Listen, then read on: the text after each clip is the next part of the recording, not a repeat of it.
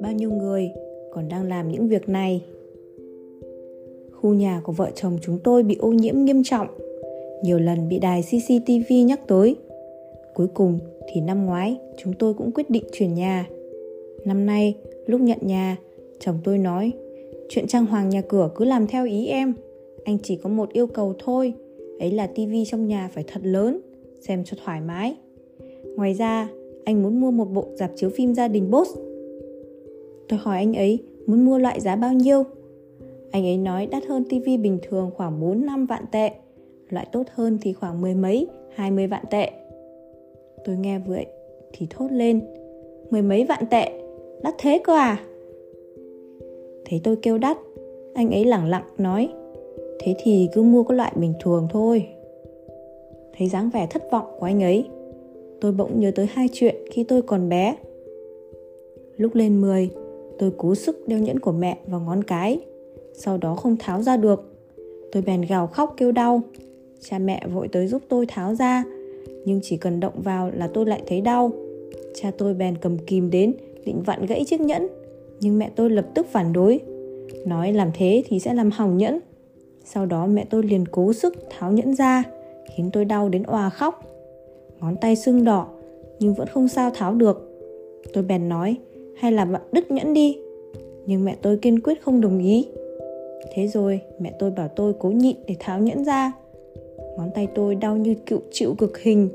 Tôi vừa khóc vừa nói: "Mẹ thà để con chịu nhiều đau đớn, còn hơn là khiến chiếc nhẫn này không hoàn chỉnh."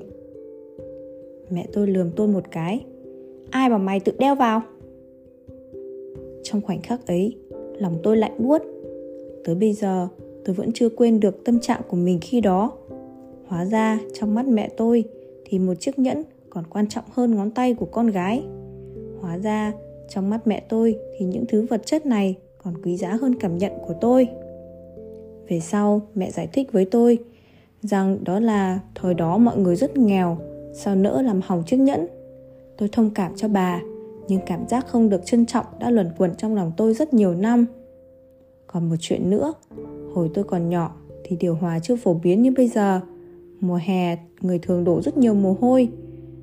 Tôi hay đợi tới trước khi đi ngủ mới dám tắm, để sau đó ngủ cho thoải mái mát mẻ.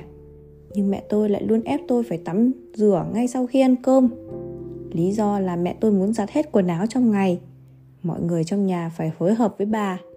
Tôi đã phản đối chuyện này rất nhiều lần, nhưng nếu sau bữa tối tôi không tắm rửa ngay theo yêu cầu của mẹ thì bà sẽ nhắc nhở, cằn nhằn, thậm chí là nổi giận. Tôi và mẹ thường đối thoại như sau. Tôi vừa buông đũa là mẹ tôi nói ngay: "Mau đi tắm đi, để mẹ con giặt quần áo." Tôi không nghe theo mà đi đọc sách hoặc là làm bài tập. Thấy tôi còn chưa đi tắm, bèn bực bội nói: "Sao còn chưa đi tắm? Mau đi nhanh lên."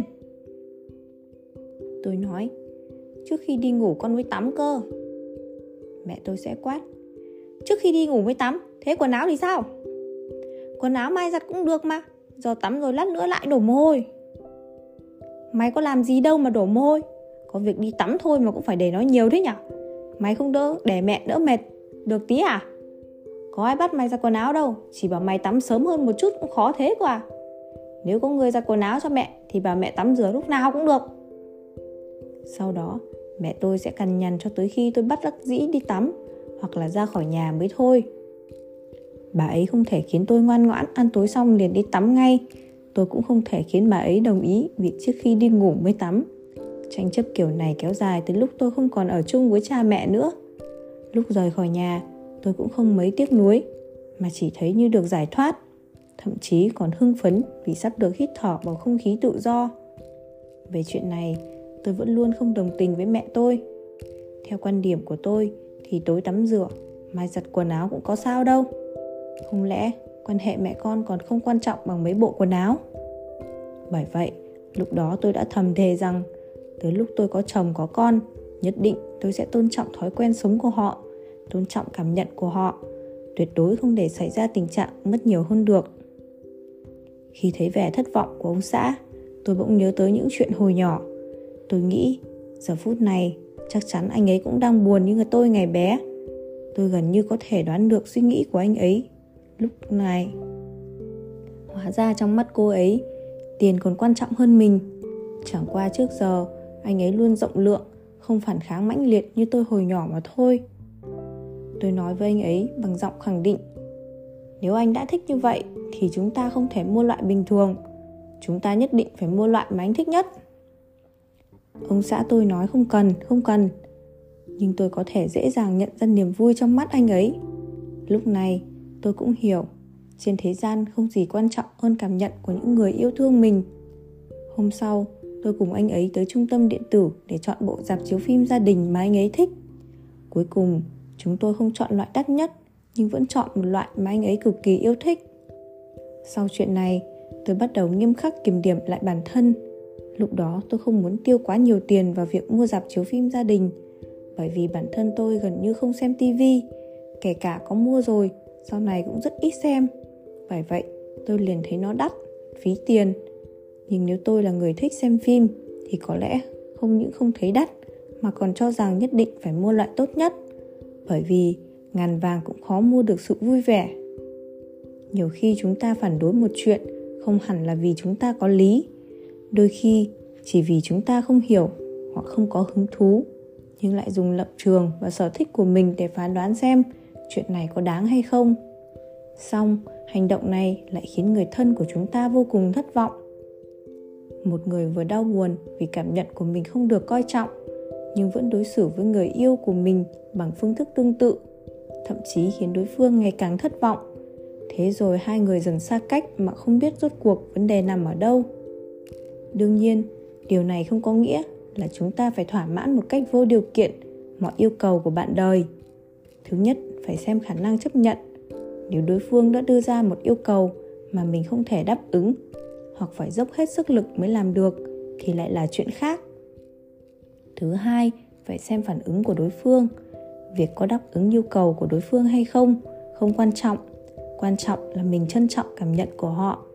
Khi đối phương đưa ra một yêu cầu mâu thuẫn với mình, thì chỉ ít cũng nên nghe thử suy nghĩ của họ, xem có biện pháp giải quyết tốt hơn hay không, chứ không phải vừa nghe xong đã vội phủ quyết, hay thậm chí có phản ứng quá khích. Từng có một người chồng đề nghị đổi xe mới. Người vợ vừa nghe đã nổi giận. Bây giờ anh không có xe để đi à? Đổi xe sang gì? Anh chỉ biết sướng mình anh thôi. Trong mắt anh còn có cái nhà này nữa không? Sau này còn nhiều việc cần đến tiền, không được mua xe mới. Đồng thời, người vợ cũng dùng phương thức cực kỳ cay nghiệt để cho chồng hiểu là nhu cầu của anh ấy ích kỷ và quá đáng tới mức nào. Người chồng không nhắc tới chuyện mua xe mới nữa. Khi những người đầu cấp trong công ty lần lượt đổi xe mới, thì anh ấy vẫn lái chiếc xe cũ từ tám năm nay. Chuyện này trở thành một trong những nguyên nhân khiến anh ấy quyết định ly hôn. Hai năm sau, anh ấy để hết tiền lại cho vợ rồi chọn ly hôn. Có người hỏi anh ấy có hối hận hay không. Anh ấy nói anh ấy không hối hận. Dù sao, thứ mà vợ thích nhất là tiền, chứ không phải anh ấy. Tôi luôn thấy tiếc nuối vô cùng. Nếu khi đó cô vợ kia hòa nhã nói với chồng: Em biết anh rất muốn đổi xe mới, nhưng em nghĩ giờ nhà mình nên tiết kiệm tiền. Một thời gian nữa bọn mình hẵng mua xe mới, được không? Như thế thì kết cục sẽ ra sao? Nhưng tôi cũng hiểu, phương thức giải quyết vấn đề của mỗi người đã ăn sâu vào tiềm thức. Không thể chỉ có lần này họ mới phản ứng như vậy. Hơn nữa, trong cuộc sống không tồn tại chữ nếu. Tiêu hết tiền thì có thể kiếm về, nhưng đánh mất trái tim thì thực sự không còn nữa. Quan hệ tốt nhất chắc chắn là đối xử tốt với bạn đời, cũng đưa đối xử tốt với chính bản thân mình.